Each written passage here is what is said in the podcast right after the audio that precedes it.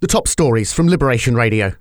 The UK government scrapped the deadline to axe retained laws from the EU.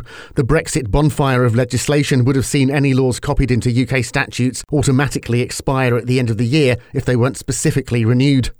Prince Harry says press intrusion led to the breakup of his relationship with Chelsy Davy.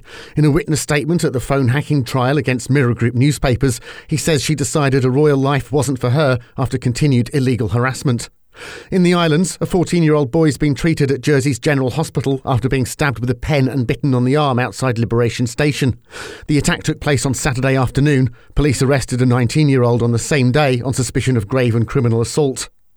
The father of two disabled children says he's furious after they were left stranded on a plane for an hour and a half at Jersey Airport. The family were returning from a holiday on Tuesday when the incident occurred. A spokesperson from Swissport has apologised and blamed too many flights arriving at once. The Speaker of the House of Commons says the Crown dependencies have been overlooked by the UK for too long. He made the remarks at the unveiling of a new stained glass window depicting the Channel Islands, Isle of Man, and overseas territories at Westminster. And Sark celebrated their Liberation Day yesterday. A gathering was held outside the island hall to mark the anniversary.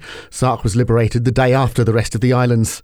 That's Liberation Radio News, sponsored by Skipton International. Make your dream home a reality at skiptoninternational.com.